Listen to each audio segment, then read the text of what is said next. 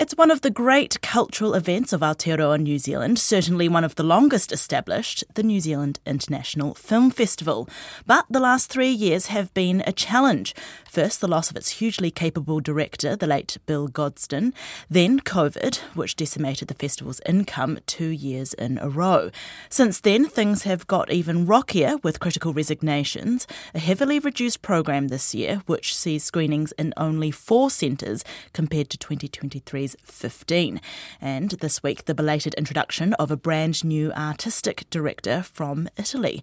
Simon Morris finds out what's going on. For decades, the Midwinter Film Festival has offered us the best new films from all over the world drama, documentaries, animation, children's programs, old classics, and the indiscreet charm of Ant Timpson's incredibly strange section. But now it seems a shadow of its former self. It's been rocked by some major resignations, including Ant Timpson himself, Sandra Reid for nearly 30 years, Bill Gosden's deputy programmer, Malcolm Turner and Nick Marshall, respectively in charge of animation and children's films, and Vicky Ho, the China and East Asia specialist. Well, this week, two major announcements a new artistic director, Paolo Bertolin, and a severely curtailed program playing in just four centres this year. Well, with just four months to go before the festival, the clock is clearly ticking. Well, I'm joined by the chair of Whānau Mārama, the New Zealand International Film Festival, Catherine Fitzgerald. Hi, Catherine. Hi. Well, let's go back. I mean, let's go back to about three or four years ago, where the festival was both hugely successful and I believe solvent, though I believe it's a bit more complicated than that. it's a not for profit charitable trust. So profit doesn't exactly come into it. Profit doesn't come into it. Um, over many years, for sure, there were tiny surpluses, mm. not always enough to get us through from festival to festival. Um, but you to say that we're not solvent is completely wrong. I'm saying that they were solvent prior to that. I'm not saying that they're not solvent. we wouldn't now. be here if we weren't solvent. Right, absolutely. The one thing that I do remember is that for the last three or four years that Bill was uh, in charge of things, he was always very pleased to announce that the numbers had gone up as far as viewers are concerned. It was hugely successful, obviously. And then disaster. I mean, one of the disasters obviously being Bill, um, Bill re- resigning, re- retiring basically, and also COVID. You know, and then that was a, a huge blow, obviously. You're right. Um, Bill's illness and um, retiring, and I have to say he hadn't built a succession plan. No. Um, despite the board having regularly asked for one. Right. Um, well, and yeah, I mean, did, and COVID uh, you know, you, I don't know why people have started to think that COVID ha- ha- was just a blip. COVID has rocked all aspects of our society and frankly impacted every year 2020, 2021, 2022, and 2023 all differently. So mm. we have been rolling with punches. Um, and it was certainly compounded by losing Bill at a critical time. And to be fair, when we appointed Marten Rabarts, and Bill was involved in that appointment, mm. um, I had said to Bill, you know, you will be replaced by more than one person. And the objective there was to enhance the programming team because uh, you mentioned that Sandra was t- Bill's 2IC. Um. Actually, Michael has been Bill's 2IC for. Mm. Michael McDonald has right. been in the job for over 20 years, worked with Bill literally at his side mm. in the next desk for That's more right. than 20 years. Whereas Sandra tended to be fluffing around in uh, Europe, didn't she, for most Occasionally. Um, she mm. had a she was certainly a much valued part-time person mm. who attended um, I don't think she's ever been to Venice.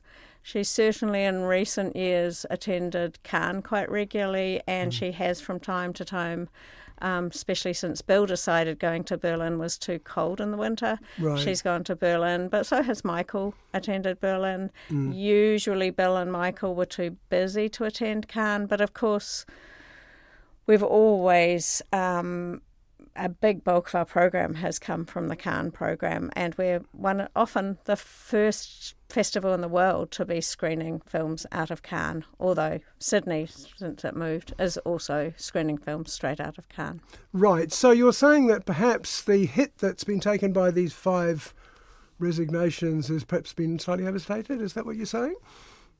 We hugely value all of these people. Mm. They have been involved for an extremely long time. Right. Well, I mean, I, mean, I know that Sandra's cor- been there for 30 years, as far as I can see, or nearly 30 years. She's been there 30 years.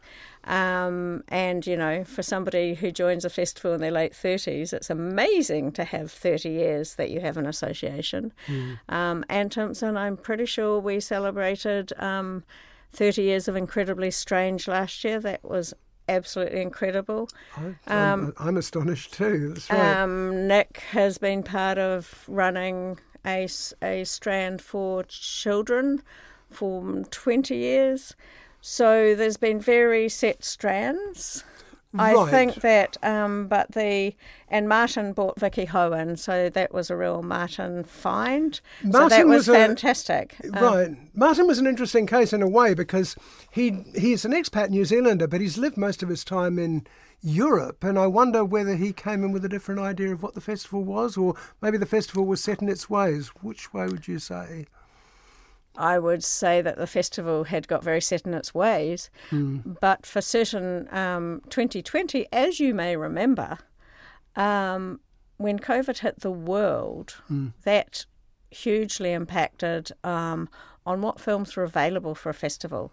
So, what we had to look at, and of course that was in March, was mm. pivoting to an online festival.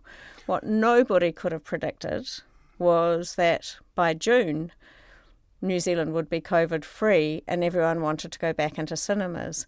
So, the all around the world, all the big festivals had been postponed or cancelled. So the films, the supply of films was greatly reduced. Right. And I can speak for myself as a producer with a film that was due to come out in those times. We held it back um, till we thought we would be able to screen in cinemas. And so the number of films that were available for an online program in 2020 was very limited. Mm. Um, as you will remember, the big films from the studios were just disappeared. And it gave a wonderful opportunity to New Zealand films. We had New Zealand films performing out of the park because there was no competition from big studio blockbusters. I remember that, yeah. yeah. And it coincided with a rather a good batch of New Zealand films as well, which always helps. Well, I mean, there are lots of lots of great New Zealand films that don't get a chance when they're in competition with it's the true. big studio films. So it really gave some New Zealand films a real opportunity to shine. So I wouldn't um, underestimate the impact of the kinds of films that were available, and they were films that were available online. But we had challenges both that year. We had 2021, we had the Auckland lockdown, which is pretty much, you know, half, half of where income. all our tickets come from. 2022 was just six months after the 2021 one. Right. So that was limited what was available. Yeah. Um, last year we uh, tried to launch what was what we would have said pre COVID was normal.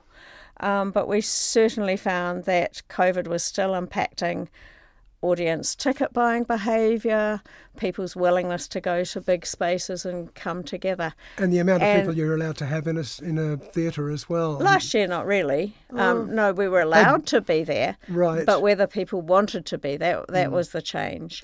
You and, and actually, I think um, we did a lot of audience research last year and the year before. Mm.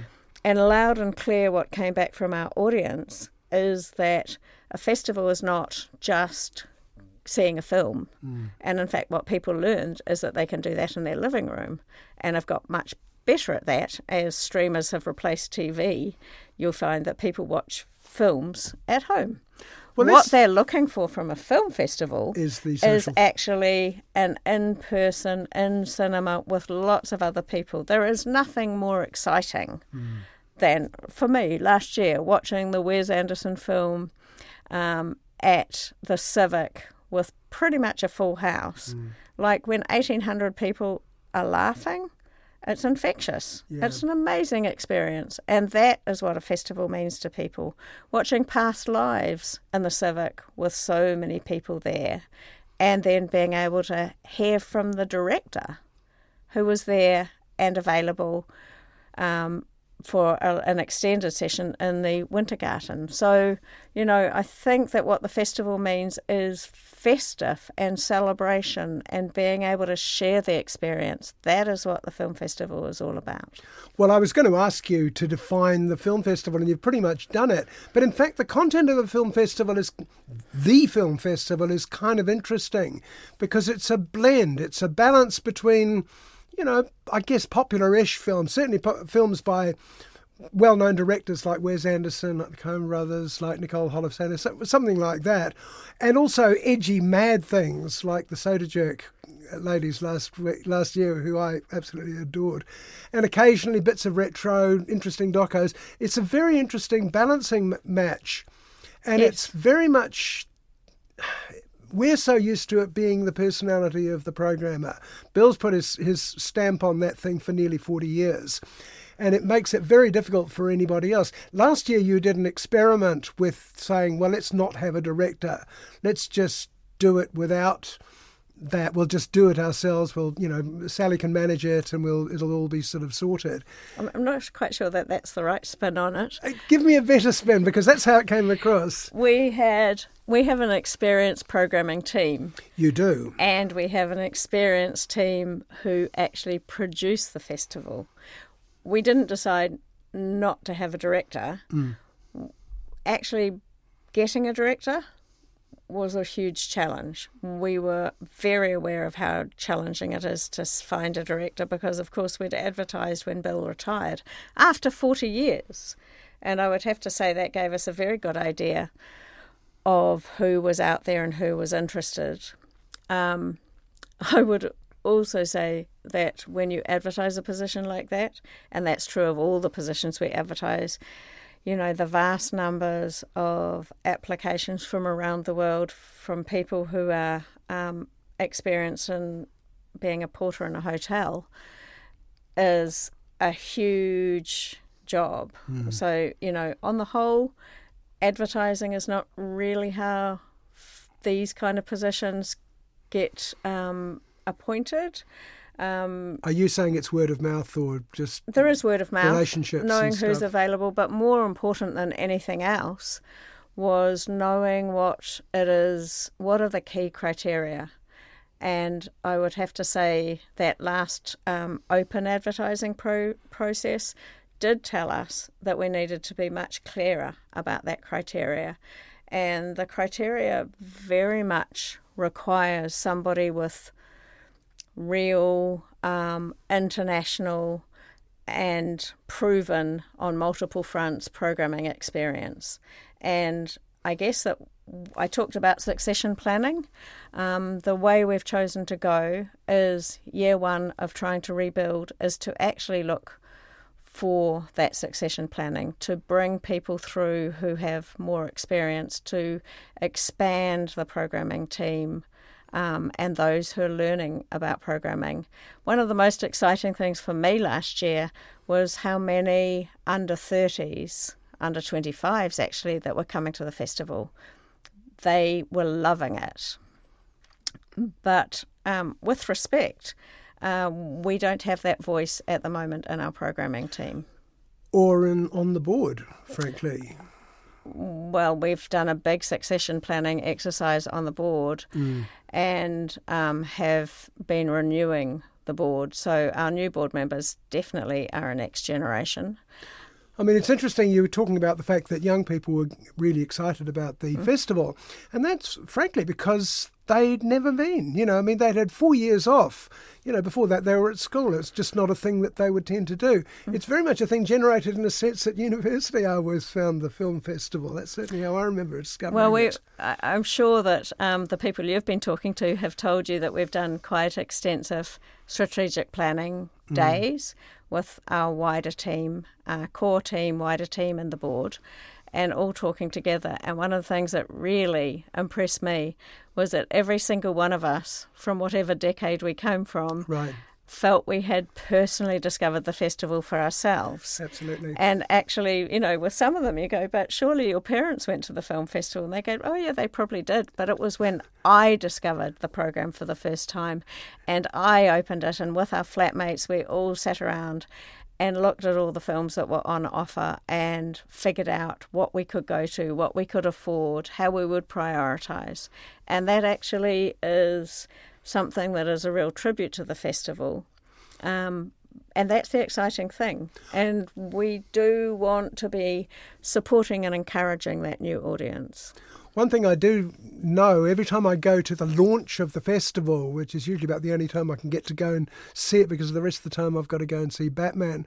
But, you know, it's astonishing to me where I see an entire room full of people who don't normally go to the movies that I go to for a day job and they they go once a year where they're allowed to go to a Mongolian movie and to a thing from Latvia and so. on. I dispute that actually, Simon. Um, I would say that one of the great um, achievements that that we can attribute to Bill was that he created, um, and before him, Lindsay Shelton, hmm, actually. Mm, true. Um, so Lindsay Shelton, then Bill, through the 70s and 80s, created an audience for the independent circuit. Well, he made, he made them not just sort of impressive and improving, but he made them hugely fun, and they are hugely fun if you go to them. You know? Well, yes, but I would say that the reason we have one of the most um, successful independent uh, um, range of cinemas in New Zealand mm. is because there's an audience that does go to the um, various independent cinemas around the country. Um, regularly, keeps them alive. And I'd have to say, all of those venues, our venue partners, have also had a really difficult time. Whether it's our venue partners, whether it's our distributor partners, mm. um, COVID has hit us all incredibly hard. Um, the cost of living is a real thing. Um, the value, uh, we haven't been putting tickets up at the rate other people have. Mm. And I guess this year, what we would really love is to attract people to buy, to be able to buy multiple tickets and get that festive feeling. There's a real joy, isn't there, that when you, what I get at the festival is you can see five films in a week that weirdly you wouldn't have no, would not have expected all kind of reference each other and fill out a way of looking at the world that you never expected. They could be a documentary, they could be a fiction film, mm. they could be something short, they could be something long. But the nature of the festival where you're going every day is so inspiring to the way you rethink and reframe your own world. Let's look at what's happening this year because, I mean, when you announced it yesterday, it was a bit of a surprise. I wasn't quite sure whether you were going to announce we're pulling the plug this year or you're introducing a White Night. Well, it was the White Night, in fact. You said that there will be a, a festival, but it will only be the main centres, the four main centres, won't it? At this stage, we are mm. definitely talking um, to many centres that have been um, very supportive of the festival. Um, however, we can only do what we can afford to do. Right. So we need to make it work for both our partners and regional centres and, and, ourselves. And the other half of the uh, the announcement basically was the um, introduction of Paolo Bertolin. Now it turns out I actually interviewed him around about ten years ago. I'd completely forgotten. I looked him up, and he was um, he was working at that stage for Venice for the Venice Film Festival, and he was he had an interesting thing to say. He said that at Venice, every three years they throw out the, the entire people running it, and they get a whole new team in. Do you think that that's? do you think that may be the way he's thinking now, or is it too soon to say? Uh, he definitely won't be thinking um, that way. That's that. That's your job. May relate to um, Venice, but it's not how he's thinking. He's certainly thinking um, collaboration um, I would have to say that it has been extremely disappointing for us to hmm. have mm. all those programming strand people resign at relatively short notice without us knowing. Let's touch um, on We that. were looking forward to them being part of a, of this programming team. Did you ask them why they'd resign? I mean, was there any attempt to get to get them to not resign? beg them to stay. Um, if people want to resign, when people send a resignation letter, they've resigned. Mm, even so, five in a row is kind of a lot.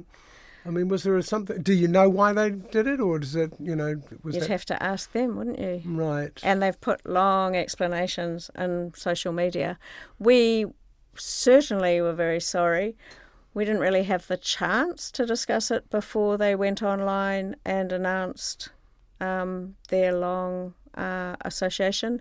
We will be celebrating each of them um, because there's a lot they've contributed over the years. Um, doing it overnight, we didn't actually have um, sort of bios and uh, you know thank you reports that you would normally have. I mean, I know that uh, lots of organisations I work with, those people who are likely to be uh, departing this planet, um, you do have a bio all sorted for them. I'm sure you do here. Um, but mm, we didn't expect them to n- not wish to be part of the way the festival is going. They'd been involved in the strategic planning sessions. Um, they'd been invited to give us feedback. The overwhelming f- message that came back from our programming team is that they wanted an artistic director. Right. Well, here's one. You know. Well, let's find out about. I- I'd have to say they resigned prior to hearing that there was going to be an artistic right. director. Absolutely. Well, I mean, you're right. It sounds I, to me would like. say there's certainly, you know, we have made sure that the door is not closed to each of them as we've Hmm. been in touch with them personally. Well, it sounds to me as if further down the track it might be a good idea to maybe get them in and get and hear what they have to say. You know, but you know, let, whether they want to go public on this or not is another issue. Tell me about Paolo. I mean, his uh, um, his background. He seems to be connected with an awful lot of other festivals. He was. I mean, I remember him from Venice. He's done some work with Cannes. He's done some work with Rotterdam. What's his programming background? Most of his his stuff seems to be. He seems to be more better known as a film critic in a way than as a, um, a festival programmer. Well, no, he's part of a programming team, and the way that works is that you are viewing viewing films, sourcing films. Um, a programmer is actually almost invariably finding out what films will be coming up over the next two or three years. That's one of the roles of people who are going out to all the different um, countries that they source. But then they all come together, they watch the program, they discuss the program.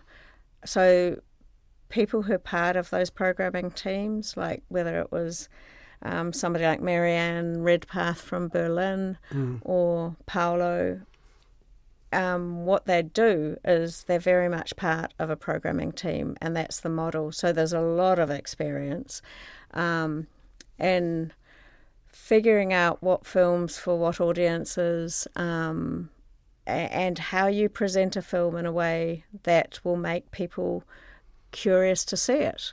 Um, that was one of Bill's great talents, um, but it's actually anybody who works in those big um, organisations um, definitely uh, about presenting films to the public. There's a misapprehension for people who come from New Zealand as a filmmaker or as a critic or as a programmer even and go to say Berlin or Venice or Cannes and um, think well it's all industry.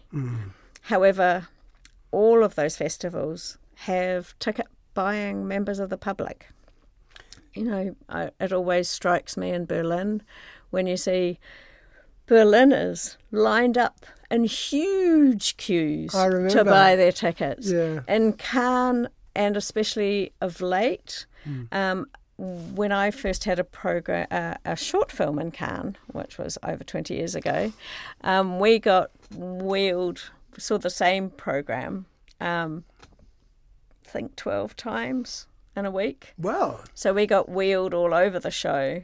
So when you're in central Cannes, you see the big palais and you see the um, special um, uh, cinema for the Directors Fortnight and for the Critics Week.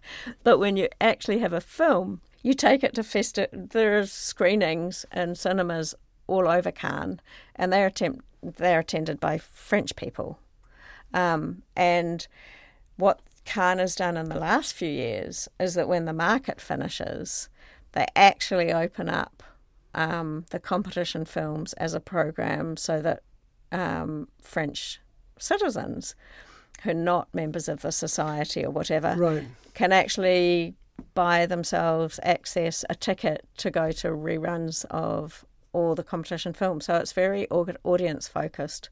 So all of these festivals are audience focused and they're all thinking about how do we honour the names that have established themselves and often through our own festival and how do we find that new talent so i guess they're always looking for new talents new ways of looking at the world and they are equally honouring the ken loaches who is still making films Absolutely. Two very quick questions. One, Paolo is his his background is Venice essentially. His background is Europe and particularly Italy.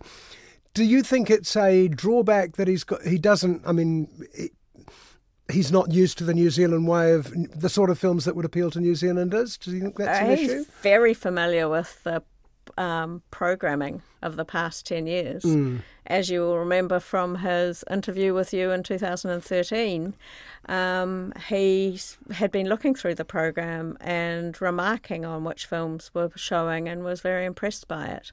So he has been coming here pretty much every year to find out what films, New Zealand films, are coming up.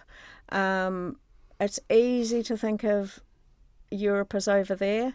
Um, these programmers are travelling the world, and I've met Paolo over the years in um, Korea and Macau and India, um, in Australia, and all the festivals at Australia. At the Asia Pacific Screen Awards, he's a member of the Academy of Asia Pacific Films. Um, so it's not just European, and he hasn't lived in Europe for a long time. Right. Okay. I mean, I think he's been based in Thailand, but whether he's ever home, I don't know. So, just to wrap up, you're confident that the festival will go ahead this year, obviously. I mean, you've announced it. Though it's three months to go. I mean, are you satisfied with how far along the track you are right now? Of course, we have a full time team. Um, I would have to say the people who have been programming strands, definitely they come on board about now, probably March, April. They will have been looking for films, but they they've been responsible to, for relatively small um, parts of the program. I'd have to say Michael has been at Sundance Online. That means not all the films are available, but definitely sourcing films. He's been talking to Paolo. They've been discussing what will be at Berlin. Um, Sandra was at the IDFA at the end of last year. Most of the films um, are firmed up in the next few months, but we also have a team that is comp- a full time team that is completely focused on the production side of the festival. Uh, they don't stop working; they're full time. Um, so there is a full time team, and they are negotiating everything. Um, it's not a standing start in April. So, we'll have a program by about June. That's what we normally do, and we normally feed a few choice bits and pieces before that. And I think you can count on that this year, and I hope you will look forward to talking to Paolo and the rest of the team about what they are programming. That was Catherine Fitzgerald, chair of Whānau Mārama, New Zealand International Film Festival, speaking to Simon Morris. Following the recording of that interview with Ms. Fitzgerald on Friday, a former programmer who resigned, Malcolm Turner, gave a statement to uh, RNZ. Mr. Turner, who is Australia based, had been the festival's animation programmer for 25 years. He says it wasn't a resignation in as much as the confirmation of the role remained unconfirmed while the board continued continue to investigate the viability of being able to stage an event this year. He says usually by late February, the outlines of the animation programs have t- typically been decided upon and the down and dirty work is well underway. But so far, none of that work has even begun, and the logistical essentials don't seem to register with the current governance structure at NZIFF. That was compounded by a range of significant frustrations that have been building for several years. Uh, that was animation programmer Malcolm Turner. Uh, Catherine Fitzgerald, the chair of the NZIFF, has since responded to Mr. Turner's comments specifically, saying on Tuesday this week he advised the NF uh, NZFFT board and general manager that due to the programming scope for NZIFF 2024 not yet having been determined, he wished to have his name removed as animation programmer for the festival. We acknowledge the work Malcolm undertook with the festival over the past 28 years. Programming will be determined by the new artistic director and the NZIFF. Uh, Shaw Paulo will be interested in discussing opportunities with Malcolm in due course. Uh, that was uh, the statement in response to Mr. Turner's words. Uh, the statement there from Catherine Fitzgerald, the chair of NZIFF.